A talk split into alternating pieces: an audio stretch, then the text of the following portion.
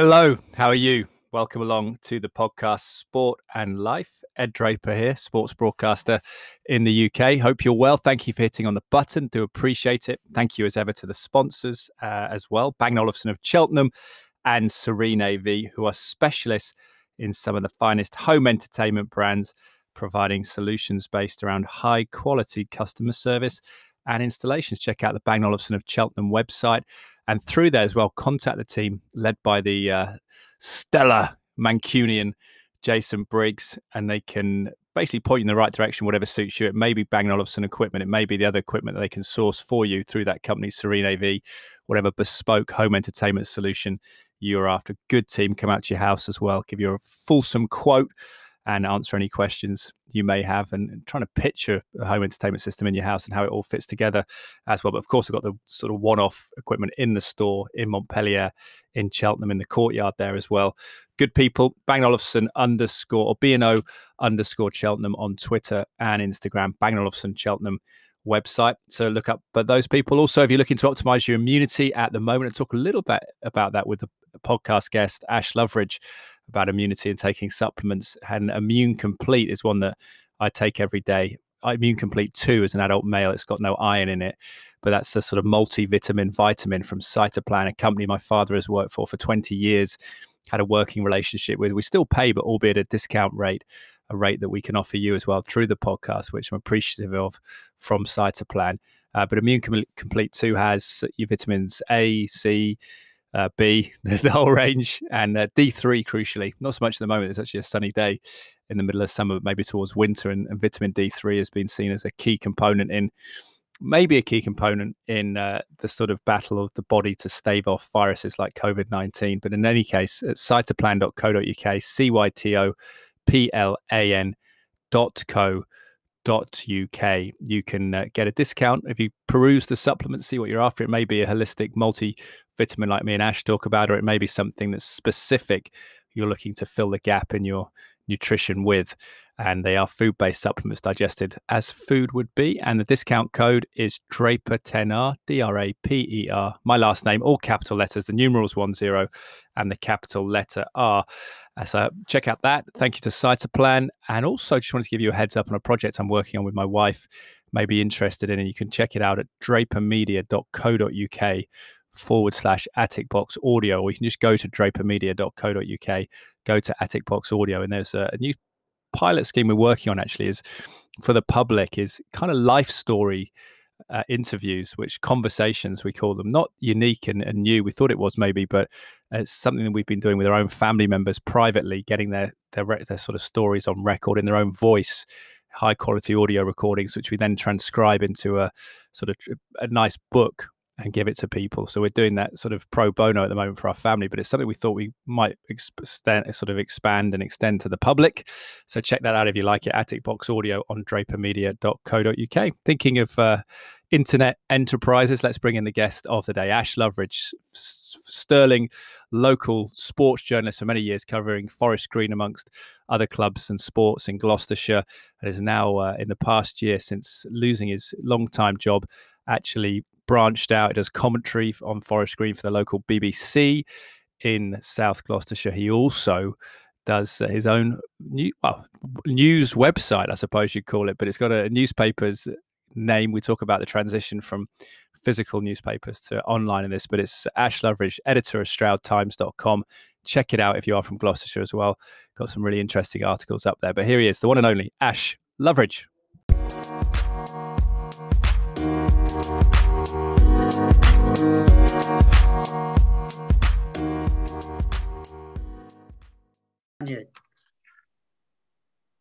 Ash Loveridge, welcome back. I just checked out the Stride, Stroud, even Stride, get, getting my words together this morning. Yeah. Uh, it's probably a different website, but the StroudTimes.com, and it's uh, it's looking good. You've got young Billy Shilton, table tennis player at the Paralympics. Yeah, yeah. Billy's uh, due in action. Uh, well, good morning as well. Ed. Yeah, good morning. Sorry, yeah. yeah, yeah. Sorry, straight straight into it. Yeah, Billy. Billy's somebody I've been following for a number of years now. Great lad. He's actually, although he's a, a Stonehouse boy in, in Gloucestershire, he's been living in Sheffield for uh, the last few mm. years, and um, he's, he's currently in uh, in a training camp, getting ready to uh, go to Tokyo next month. Oh, good! What a surreal time for for those guys. Have you been watching the Olympics? Have you been enjoying it? Yeah, I've really sort of been sort of taken by it this this this time round, really. So yeah, it's been really really sort of gripping stuff, hasn't it? And I, you know, I think the uh, the coverage has been really good that um, the BBC have done so far. I've been watching it through the BBC, of course, yeah. because I'm yeah. a, a, a, BBC uh, co-commentator for Forest Green. So yeah, no, it's been um, really, really, really, really exciting. So, and the medal haul's been rather impressive. It's really interesting when you look at sport and you put it on that channel, even now in the in the day of infinite internet platforms and whatever else, that people's attention still gravitates to it because people are watching sports. They've got no idea about people are emotionally invested now in taekwondo and judo yeah. and, and, lots of different things. And it's interesting that that power of, of one sort of community space, isn't it? Because if you're obviously working on Stroud Times and we're yeah. trying to capture attention in different spaces, but there's still that pull, probably because they don't have to rely on commercials, I guess, is still a huge part of why the BBC is attractive. Yeah, absolutely. I mean, I, I did notice uh, last Saturday when I was uh, channel hopping that probably for the first time in probably over a decade, BBC One, BBC Two, ITV, Channel Four, all mm. had sport on on a Saturday afternoon. Wow! And I I actually felt compelled to tweet about it because mm. you know it, it, it, took me back to the days of um, Dickie Davies and the world of sport. Well, well, well, you probably wouldn't remember that one because I'm significantly older than you.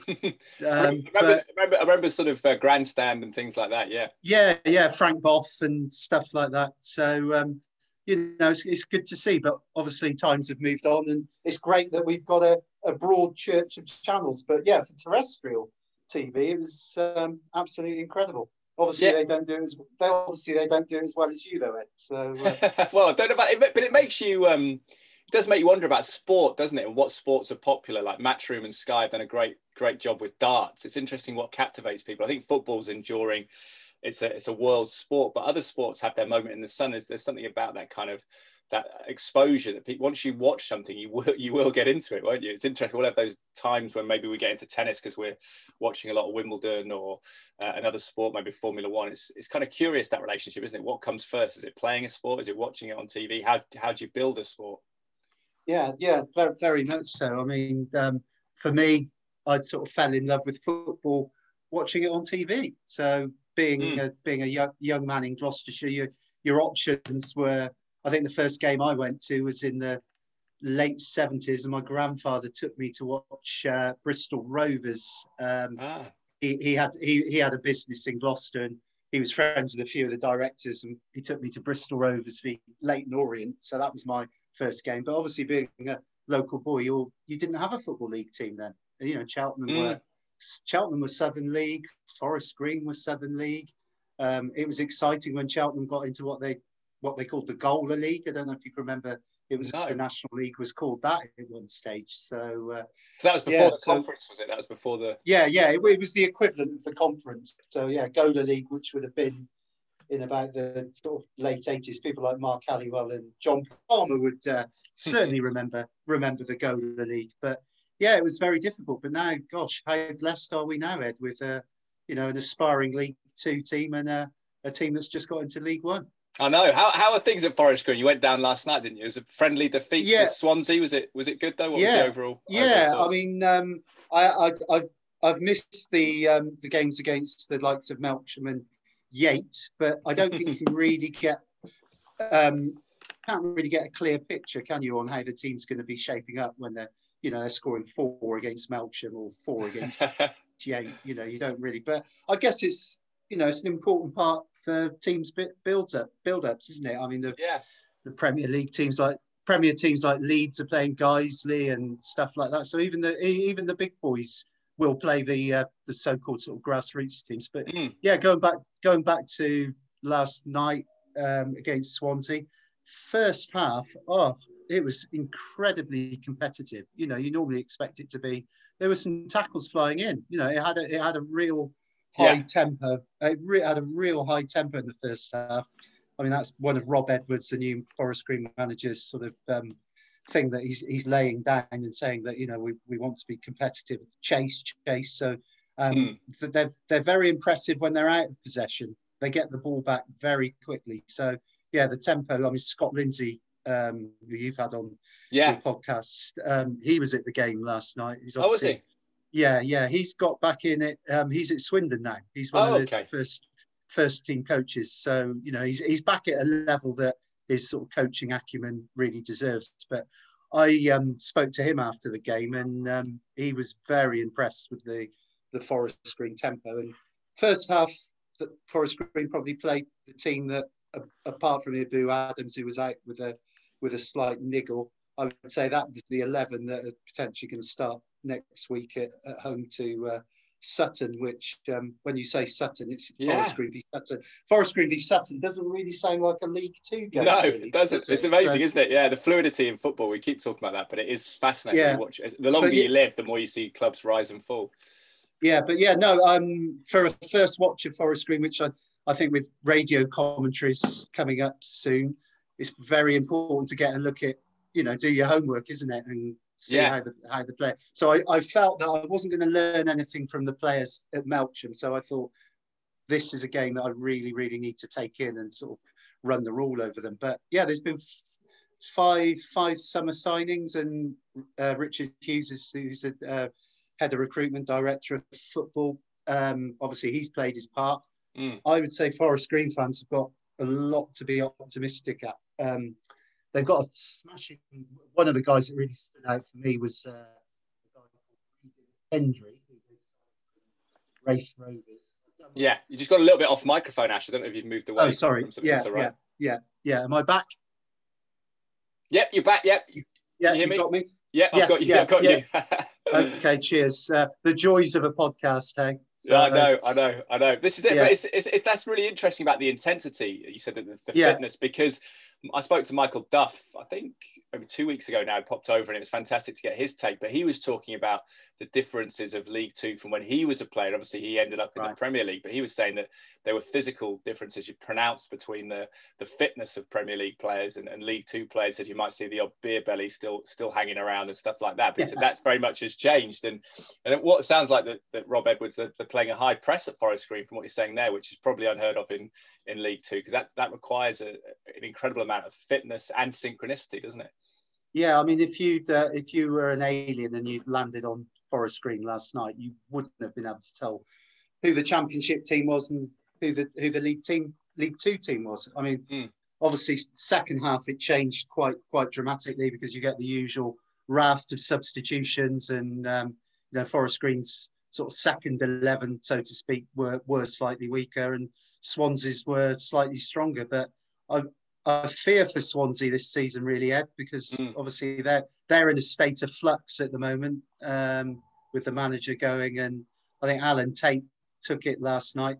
Um, yeah, yeah, they they look they you know they look all at sea really. So uh, I think it could be be a struggle. I, am not hearing anything about any managers coming in at Swansea. Have you no, any little, we, haven't, we, haven't, we, we, didn't run anything. I was at work last night at Sky Sports. We didn't yeah. run anything last night about Swansea.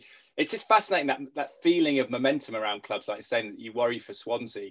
And it's those obviously tangible things you can see in, in terms of players. Like look at Derby County and actually struggling to yeah. have players beat Real Betis with a load of trialists last night, including Ravel Morrison. Yeah. It'd be great to see him actually um, come good. But you, would think that that momentum around clubs is so strange when you've you've been a sort of sports fan and a sports journalist for a while, isn't it? Because you see a team like Swansea rise to the Premier League, hold their own in the Premier League for a, number of seasons and look really good in doing so. And now suddenly mm. they're on the decline, and you can see the sim- similarities with Sunderland and these big clubs, Sheffield Wednesday, who were a cup-winning team and a cup big cup finalist team when I was a kid. And it's it's amazing that, isn't it? Do you, do you ever put your finger on it? Is it just human chemistry at these clubs? What's the, the difference? Um, I think for me, it's uh, it is a big part is to do with ownership, isn't it? You mm. you look at you look at the way Swindon Town have been run run of late. Although speaking to Scott Lindsay last night, they said they've got a great owner in.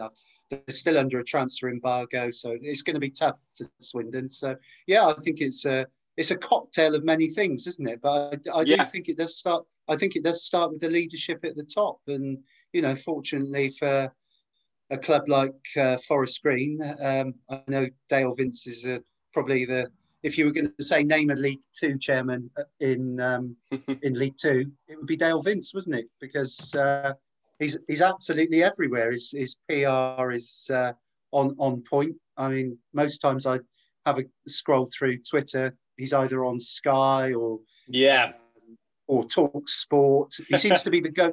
Uh, I mean, for the national media for lower league stuff, um, he seems to be the go-to guy. Does does that help the club financially? Because interesting, we have this debate in boxing all the time, and, and I've done a lot of yeah. MMA interviews for for Sky Sports lately, and there is this always tension because there are some really talented fighters who perhaps don't get their remuneration proportionately because they don't have the profile or the attention. And it, it, there's there's a lot of talk about the attention economy nowadays where people want to get eyeballs on them through social media and things. Where does that work with with forest green? Does the fact that dale vince has a high profile does that impact the club well? Oh i, I would say you know it's been key to the the recent success that the club has had because i even noticed last night um obviously I'm trying to attract advertisers with Stroud Times because that's uh, mm. the you know the, the, the crucial point in maintaining what what I'm trying to do within you know we've only been operating five months, but I looked around the ground last night and the advertising that they've got they've got there and that they've now got the um, they've installed. I'm not sure if many League Two clubs have got them. They've got the LED boards that that send the messages out around the ground. So. Mm. Oh, cool. You know the yeah, yeah. So I mean, that's pretty impressive. They haven't got it. They, they haven't got it around the whole ground, but they've got it on the. They're clever, really. They've got it on the side that they know the TV cameras film from. So it's going to be it's going to be really really oh, prominent. It's funny you mentioned that and, and, and sort of marketing and stuff, and you're, you're advertising yeah. at Stroud Times because I was listening to a podcast about advertising and, and the best ways of, I guess, um, engaging with potential clients in terms of asking them questions about what they yeah. need and what, what they want to get out of something. How have you found that whole development of, of that side of it with with the Stroud Times? Well, yeah, it's it's been really interesting because uh, when when we launched, um, we were getting advertisers contact us us to advertise, which um, yeah, to me, not not being in the advertising game, to me that sounds really really unusual. Uh, mm. And um, so the first sort of uh, the honeymoon period in the first month, I was actually thinking, I'm not actually going to have to go out and chase anything. People are people are coming to us, and also because partly I think because I've been embedded in the community. You know, you build up these relationships over sort of 18 years um, working for the Stroud News and Journal. You you get to know the key people in business, in mm. in sport. You know, so it's a really privileged position to have if you if, you know if, if you can build build these bridges with people. So yeah, we had um a couple of estate agents ring me and say, Hi, Ash, we like what you do. We, we like the functionality of the website. It's easy to look at. There's no pop ups, there's no clickbait. Um, and it just seems to be a really positive news site. It's not particularly political. And uh, people, people were coming to us. But we've sort of bottomed out a little bit now where I'm starting to go into my sort of contacts book and mm. think, yeah, maybe these guys would like to partner up with us. So, and, and do they um, do so, they ask you because yeah. the digital world's interesting when I speak to people? There's all this yeah. kind of yeah. um, focus on on sort of metrics and hits and things like that. Whereas I suppose in the old print world, it was all kind of hypothetical. Yeah. I'm not sure how many people had read it or picked it up because we've got Mark Kuzner actually in, in Cheltenham, Cheltenham Town director. I know Mark. Yeah, good guy. Yeah, he is. He's an effervescent character. I keep seeing him around the uh, the bars. And he's trying to get me to, to write write a piece or two for the for the uh, paper. But he's he's got them in the co-op and things like that, which I guess yeah. a lot of people are picking up. But you don't quite know how many. He's got a hard copy newspaper, so it's a yeah. different thing. But are they asking you sort of for those stats? And is that how it works? Or yeah, hard, yeah.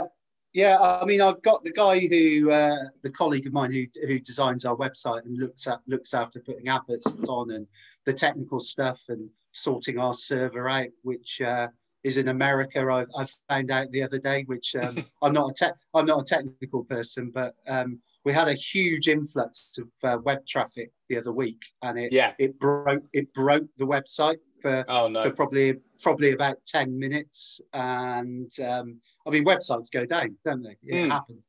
Um, but it, it, you know added a few more grey hairs to me for uh, for for um for for a few minutes. But he, he said to me, "Well, our website, our, our server is currently in America. Um, uh. so why is it in America? So you know, but um, so yeah, so but yeah, my, he's my analytics guy. So uh, we've we've we've got a, an up to date thing. So yeah, now when I'm speaking to in the early days, we we didn't have any real you know stats or web traffic in the first month as such. But mm. but now we're um, yeah, I can provide advertisers with how many page impressions, page views, etc. So uh, we've we've got it all there on a little link that I send off to advertisers, and um, we're pretty much rivaling the big boys now, as I would really. call them. In, oh, fantastic! Yeah, yeah. From a statistical point of view, we've um, people are aware of us. They um, so, but I think we share their audience really. Yeah, you know? is that, is that so, the name? Is that the name that helps? Do you think that when when people Google it, it comes up quickly? Stroud. Time? Yeah, I think I, I think so because gosh, we were so lucky when we launched. Um, the the day we launched, Stroud was um, voted the best place in the country to live. You know the. the oh yes, yeah. I think Cheltenham was a few. Cheltenham was a few years ago, wasn't it? It's, it's moving around. Yeah, yeah, nice. yeah, yeah, yeah, yeah. It's a funny. It's a funny thing. How do you sort of quantify where the yeah. best place is to live? Really. So. Um, you know, but yeah, yeah, great. So yeah, we launched at the same time that came out, and um, people were finding because people were googling Stroud Times, Sunday Times. Um, so it was um, absolutely really sort of perfect symmetry, really. And you could buy Google ads or Google kind of search terms, can't you? Is that right? You can influence that so that people, when they search, I think so. Yeah, yeah, yeah. I'd have to ask my nerdy web guy for that, really. So because you yeah. do have to be, you do have to be some sort of nerd, I think, to um, in, enjoy websites and stats. The problem, the problem with it is a bit like Twitter, isn't it? When you see thousands of impressions, it says or something on a tweet, and you think, actually, how many people have actually bothered to read that, or it's just flickered past their eye screens? Because that's the thing with online is you're never quite sure if someone's yeah. accidentally clicked on it through a Google search, or someone has yeah. actually ga- engaged with an article and, and, read it and consumed it and thought, oh, the Stroud Times, and it's it's registered as a as sort of a space yeah. for them for them to go back to. It's difficult, isn't we, it? Yeah, we we certainly like. I mean, we we've our, our stats suggests that most people look at news on, on an iPhone nowadays. Very, yeah. very few, very few on a on a, on a laptop. Um, the older generation, sort of fifty plus, seem to still like to go on an iPad. So, yeah. um, you know, it's, a better, really it's a better experience, isn't it? I mean, it's not much fun, I don't think, reading a, a, a, sort of news website on a phone, but that's just my opinion. I don't know. Yeah, and I, I we're, we're also trying to keep us our, our copy really lean and crisp and short because you know if you're scrolling through 600 words you're, you're just going to give up aren't you yeah so, um, yeah, there's something about online reading. Apparently, it's harder to retain the information because your eyes tend to not go to the full end of the page the way they do with with uh, books or hard copy yeah. It's interesting. It's apparently like you, there's a sort of yeah a shorter space of attention. And there's often um, often if you're on your phone you're getting distracted anyway aren't you by messages and things like yeah. that. So yeah that's an interesting phenomenon. Would you ever consider doing a sort of a hard copy free or, or otherwise? Well funnily enough a friend of mine works in wh smith. He said to me the other day when are you going to do a, do a paper rush? And i said what do you mean? He said we keep getting people coming in and saying where's where do I get the Stroud Times? So yeah. and people still people still call it a paper, but um, mm. I mean, hats hats off to Mark Guzner for you know launching a paper, launching a paper really because yeah. Um, well, but think, if it's free, um, if it's um, free, people will pick it up, won't they, wherever they are? Yeah, yeah, yeah. I mean, I think in, I think in some ways, if if you had a paper, advertising may be a little bit easier. You know, mm. I hmm. think possibly because um, a lot of the advertisers I speak to, they don't want a traditional advert. Really, they they want they actually want something more than that. So we tend like, to do like an infomercial kind of thing. Yeah, yeah. We tend to do the advertorials or, or, or a li- little short video. And our selling point is we can say, well, we can share it on the various social media platforms and it will yeah. actually reach more people than a physical newspaper. But you still have got a lot of bit older fashioned businesses that like garages and stuff who probably mm. still would prefer a static advert. Well, it's, it's interesting we talk about this with John Finnegan, former Cheltenham Town yeah. player. Me and him was sort of uh, lumbering around playing in a, a charity football tournament for um, for Bang & Olufsen Cheltenham. He was talking about the Pink'un, which Mark Halliwell has talked about on the podcast yeah. before. the um, yeah. Saturday evening kind of extravaganza supplement that would come out with all the local football scores and reports. Yeah, I worked under I worked under Mark Halliwell on that. He was my gaffer then. So yeah, great. And they were just saying they didn't know whether people were still consuming that kind of information about sort of non-league clubs in the area because you've just got that paper and, and, it was there and you'd read things that otherwise you're not googling and searching out. So it was an interesting observation that sometimes that hard world, that physical world, if you stumble across it in a newsagent's or you know my local co-op, Mark's Mark Cousins paper is, is right by the checkout, yeah. and you sort of think, oh, I'll just grab that on a weekend or whatever and have a have a flick through. Um, so it's it's an interesting one, isn't it? Whether sort of online, we we know it is accessible, but it's whether people actually go and seek out certain things that, that they may enjoy yeah. reading, but don't necessarily think, oh, I want to know what you know that that that pub team down the road's doing or whatever. Yeah, yeah. but I mean, do you think? Do you ever see anybody under 25 with a newspaper under their arm? I mean, when I mean, probably no. when you're up in do you, do you, take the train to london when you're uh, working? Uh, very, very rarely i do sometimes see but yeah i've done the, the demographic that's a good good point actually yeah um yeah they're probably missing out like things like the times are, are behind a paywall aren't they so unless they've subscribed yeah. to the times online i suppose there is that that absence of information um so yeah maybe sort of the younger people aren't getting a sort of sometimes a, a, full range of information. They're just getting most of the, the clickbait stuff potentially. Uh, but Mark, yeah. Halliwell, Mark Halliwell had a theory on that on the podcast. He's thought that you know newspapers should have united and all charged for online content at the start, and it's almost like they sort yeah, of he's right.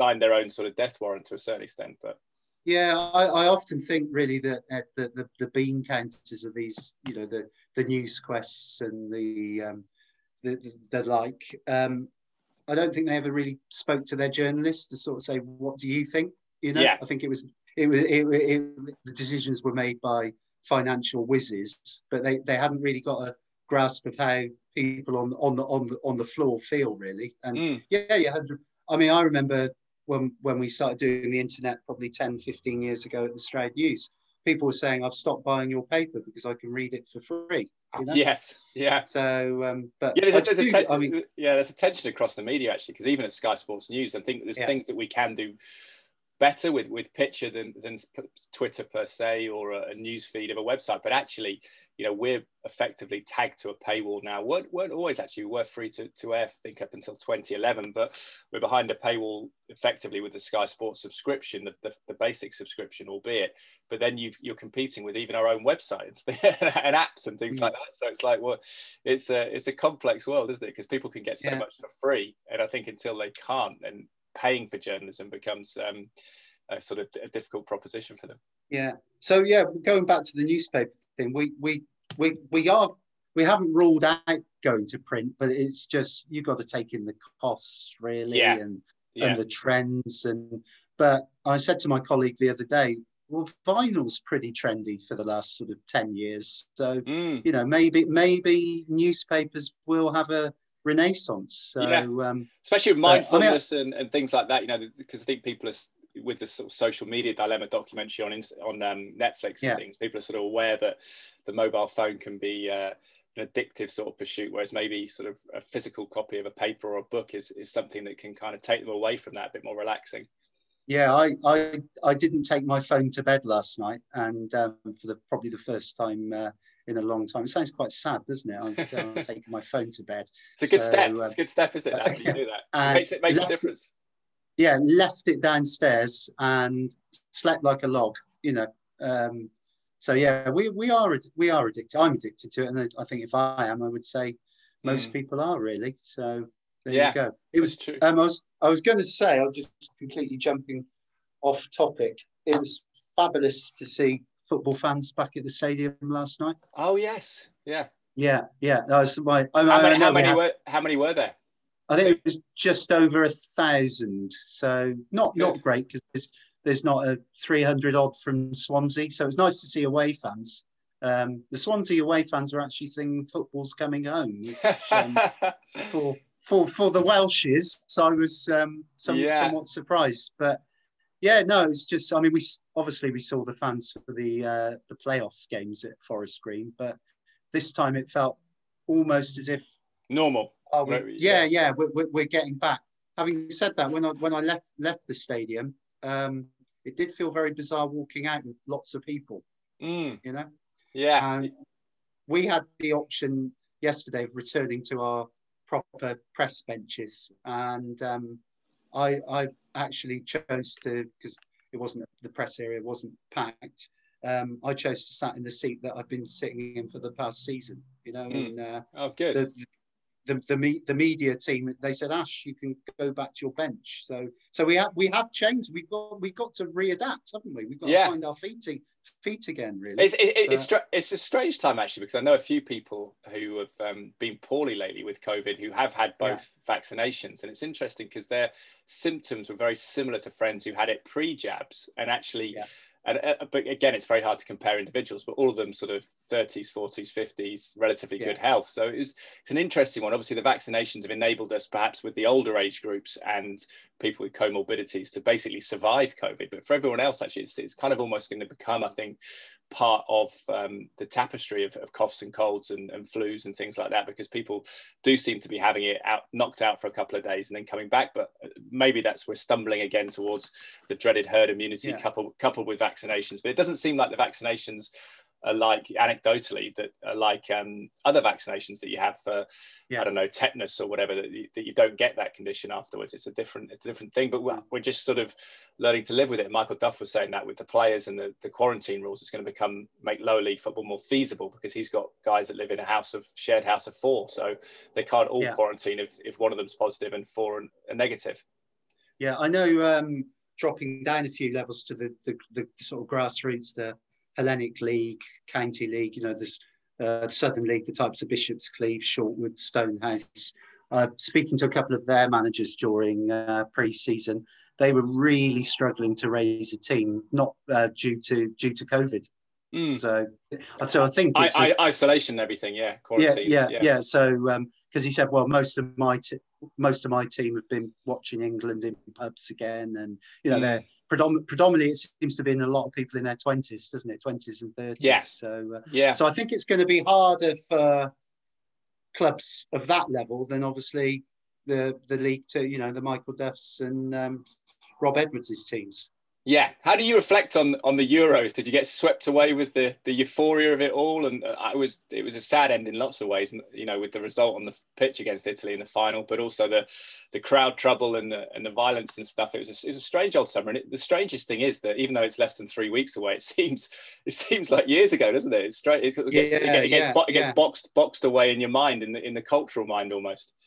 Yeah, it does. Yeah, no, it was great. It, it sort of it took me back to. Um, my sort of era of Euro Euro '96, really. And uh, yeah, it was. It was um, absolutely. I think it's the first time an England team's connected, haven't haven't they, with with the public? I mean, the, yeah. Uh, the the the England PR team have been absolutely fabulous. I've been following their their website, and I think they they they took it up another another level really, and mm. we got we got to see the the human side of the players, didn't we? So yeah, which is important, I think. It's kind of, but it was just getting to a first final in my lifetime was was fantastic as well. I mean, it's funny how it was agonising, but just to have reached that next level, not to have been a semi final, felt felt significant, didn't it? And it um, it always feels like it informs the, the, the, upcoming season, energizes it. Although it does seem, I don't know why, I know it's the end of July, but it, it always makes it feel a little bit early, doesn't it, when we're talking about the season starting? But we're only a week away for, for League Two.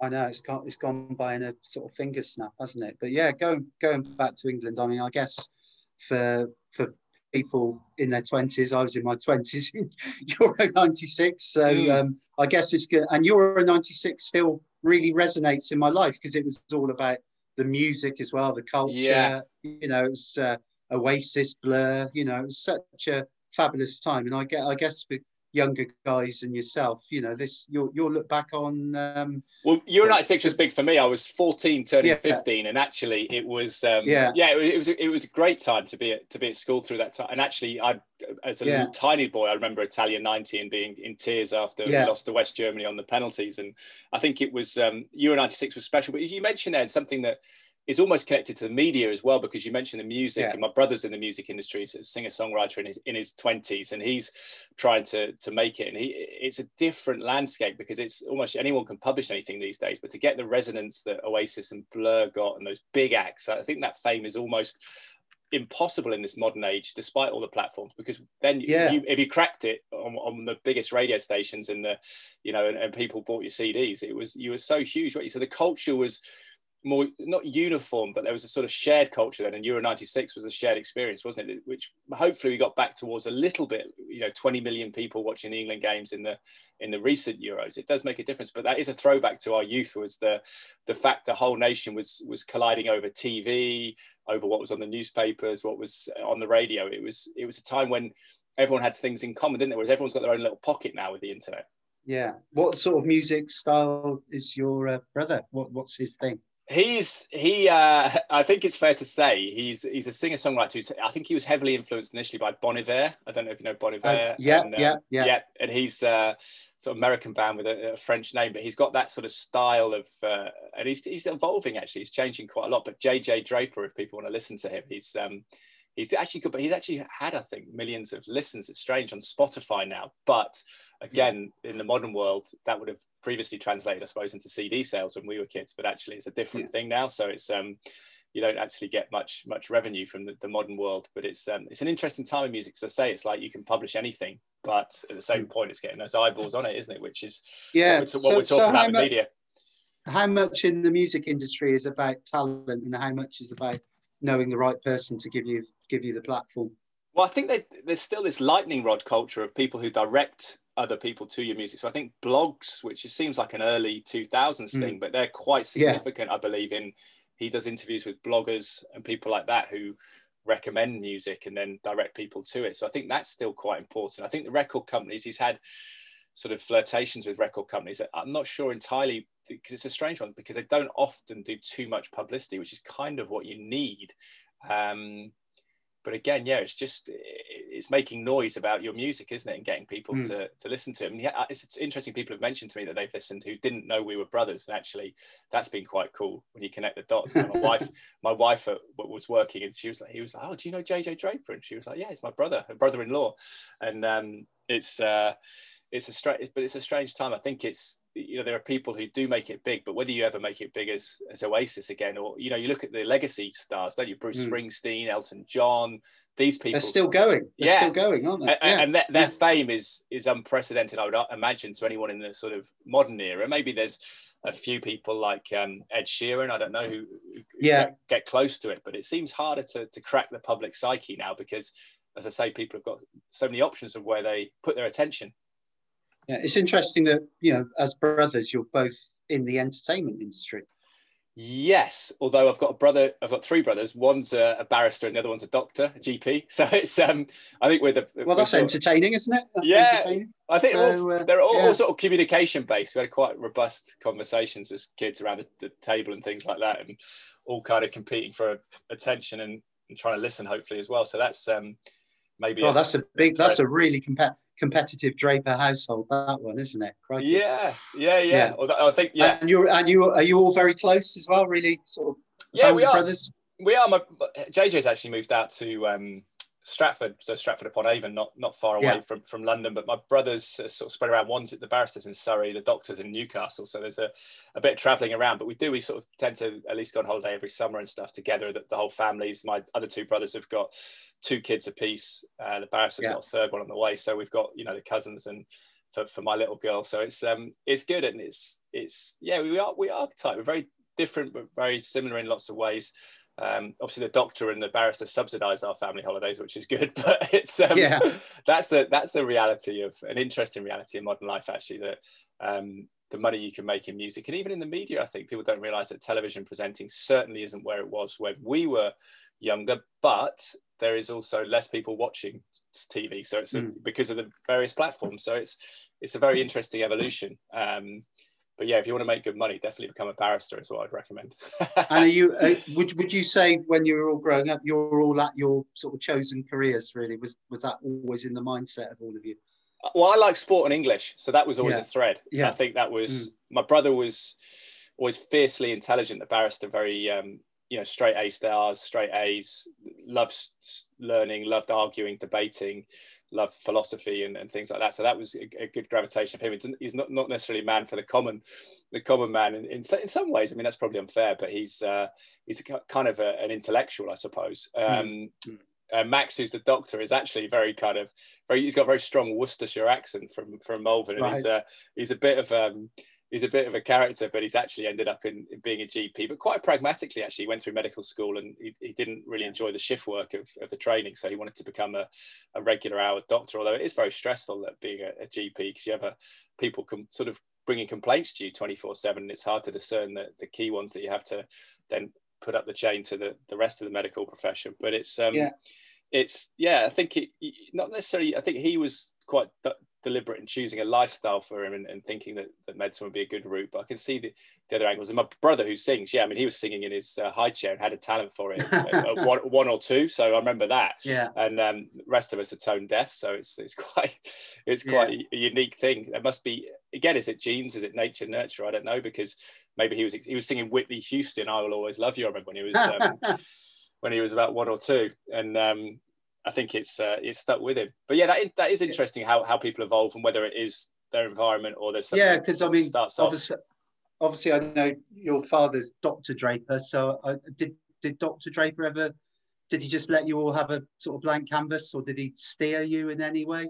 Yeah, well, he, he affected me in the sense that um, I would never have uh, probably got through the practical. I'm, I'm a bit sort of uh, clumsy, so the practical and medical school. But I, when I was a little boy, he was working as an anaesthetist in hospitals in both the UK. Then we lived in the West Indies for a bit, and actually, that put me off because I didn't like the smell of hospitals. We'd go in there, he'd be stuck in there all weekend mm. on a three-day shift, sleeping there, and we'd go in and meet him for lunch. And I just, I remember not enjoying the hospital environment when I was four, five, six, and, and that really actually stuck with me. It's quite visceral that it put me yeah. off pursuing that because my, my mum would always say, "Oh, you make sure you do your separate sciences sciences at school, so you have the option of doing medical school." And I was like, I, you know, I don't think that's going to going to happen for me. But then at school, you're always put off sports journalism, weren't you? I remember this mm. tutor saying to me, "Oh, you know, I had a cousin who worked for the Sun, and he he only lasted a week and he collapsed with stress and no one's ever going to get into it. But we had a school that was quite like that. Anything you went into the careers library and said to them, they sort of uh, tried to talk you out of it. One of my friends, they tried yeah. to talk about talking about doing A levels,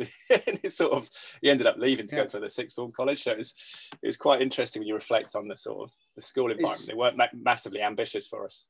No, that's quite interesting because um, back in 1985. I'm, I'm going way back. Uh, yeah, life was in life was in color back in 1985, not black and white. yes, but yeah. um, I I um I, I was in the uh, sixth form then at Archway School. Yeah, and I I, I noticed that a night school course had popped up called Media Studies, O level oh, yeah. Media Studies.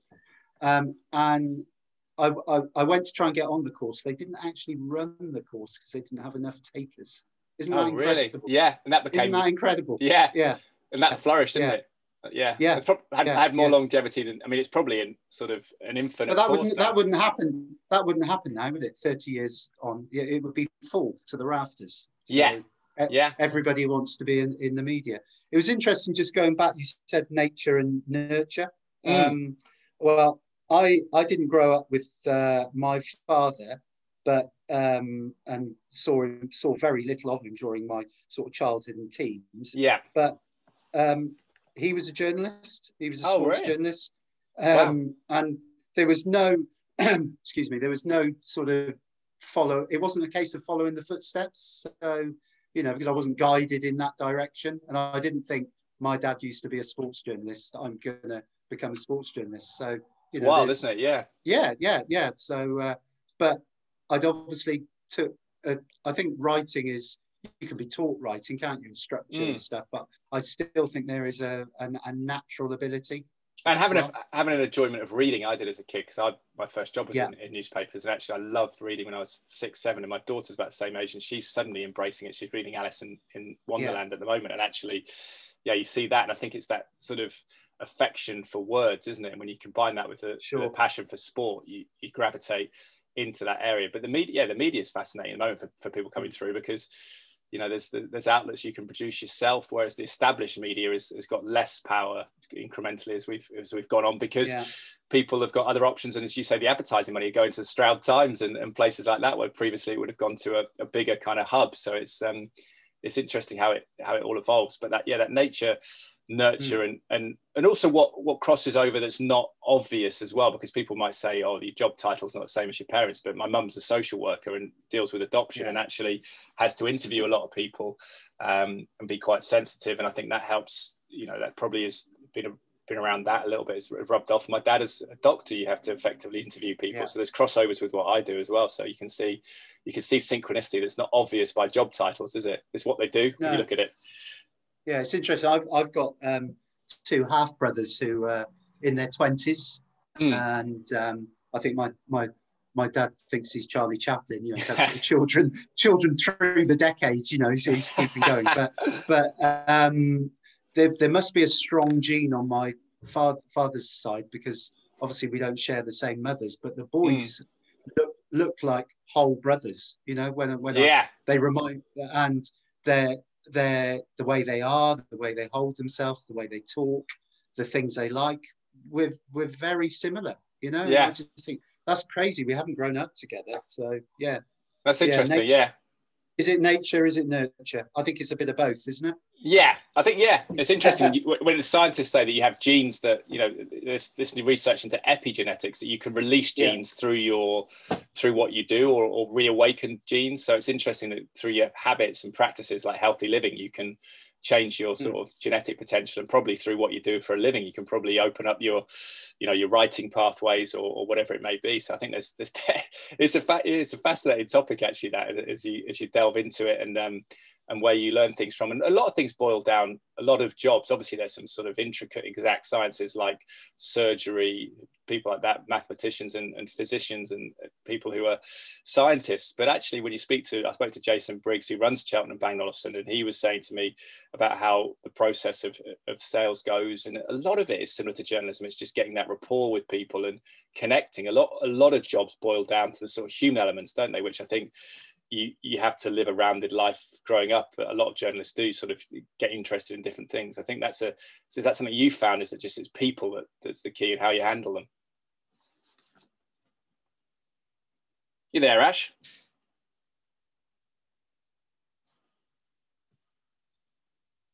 Hello, Ash. You're still there, Ash? Tell you what, I'll just pause uh, the podcast. Hopefully, we get Ash Loveridge back.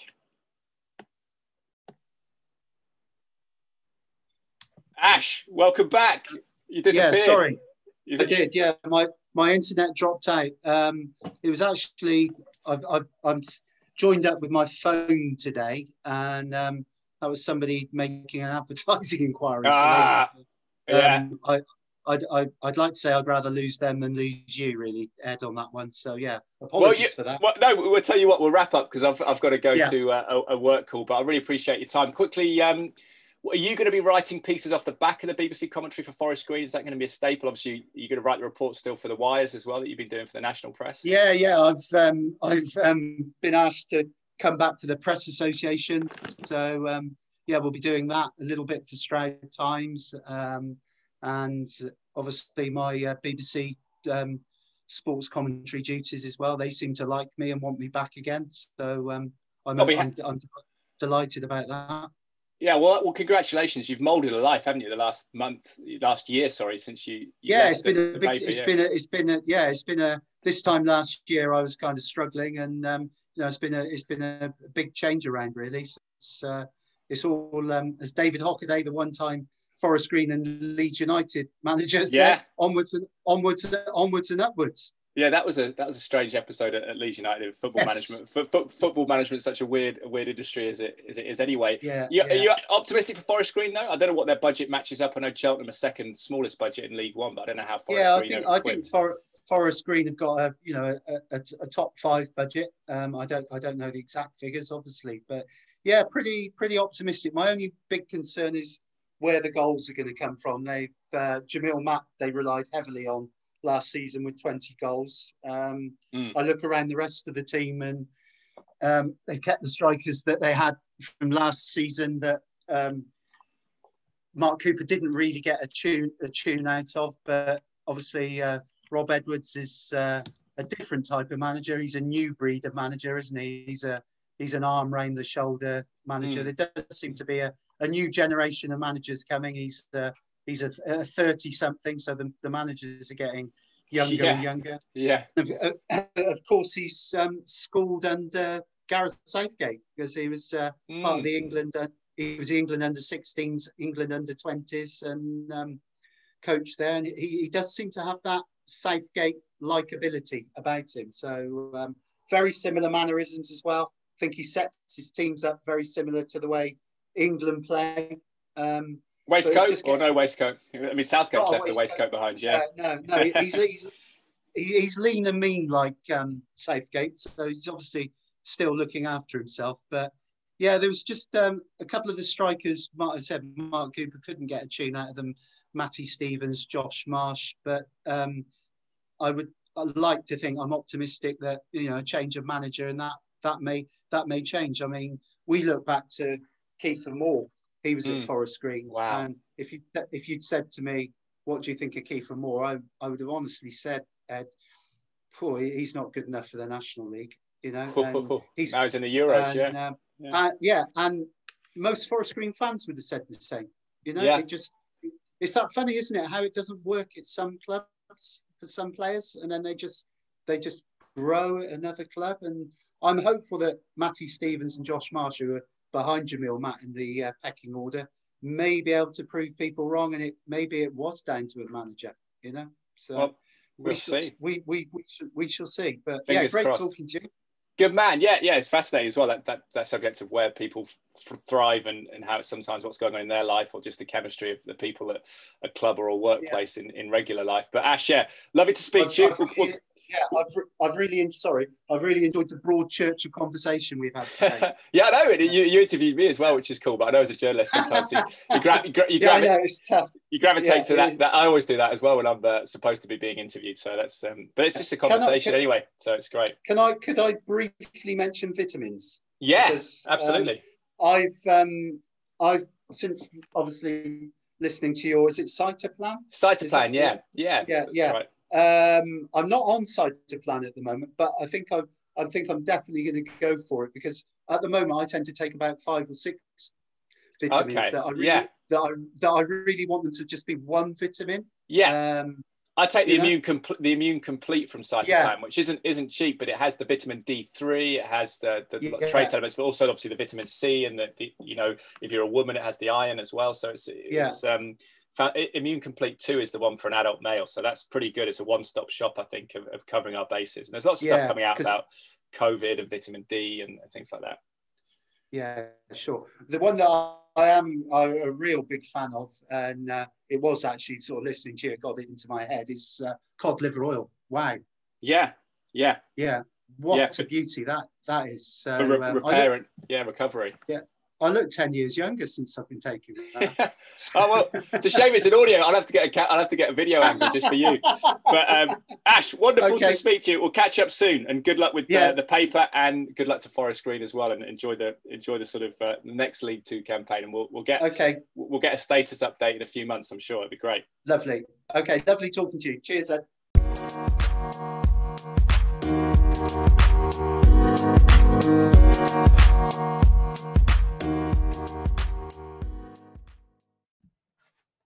Yeah, it's very funny st- sequence that happens when you interview journalists. Sometimes they start asking you questions. I think it's a curiosity at the core of it. Certainly, all good journalism comes from that that desire to find out about people. So great to have Ash on the podcast. Wish him the best of luck courting that finance at stroudtimes.com. Such a sort of complicated time, isn't it, for businesses trying to attract attention? Now the internet's fantastic, but you have to get people's attention on the internet when there's so many options for their attention to be directed towards. So thank you to him. Check out Stroud, stroudtimes.com.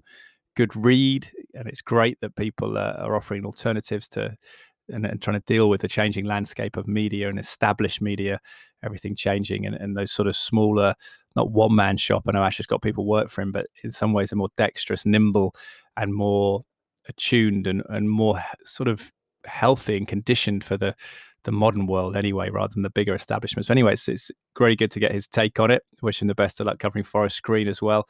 He is Ash Loveridge on, on social media as well, to check him out. Thank you to the sponsors, Bang Olufsen of Cheltenham and Serene AV, who are specialists in some of the finest home entertainment brands, providing solutions based around high quality customer service and installations. Big thanks to Jason Briggs and his team for supporting the podcast.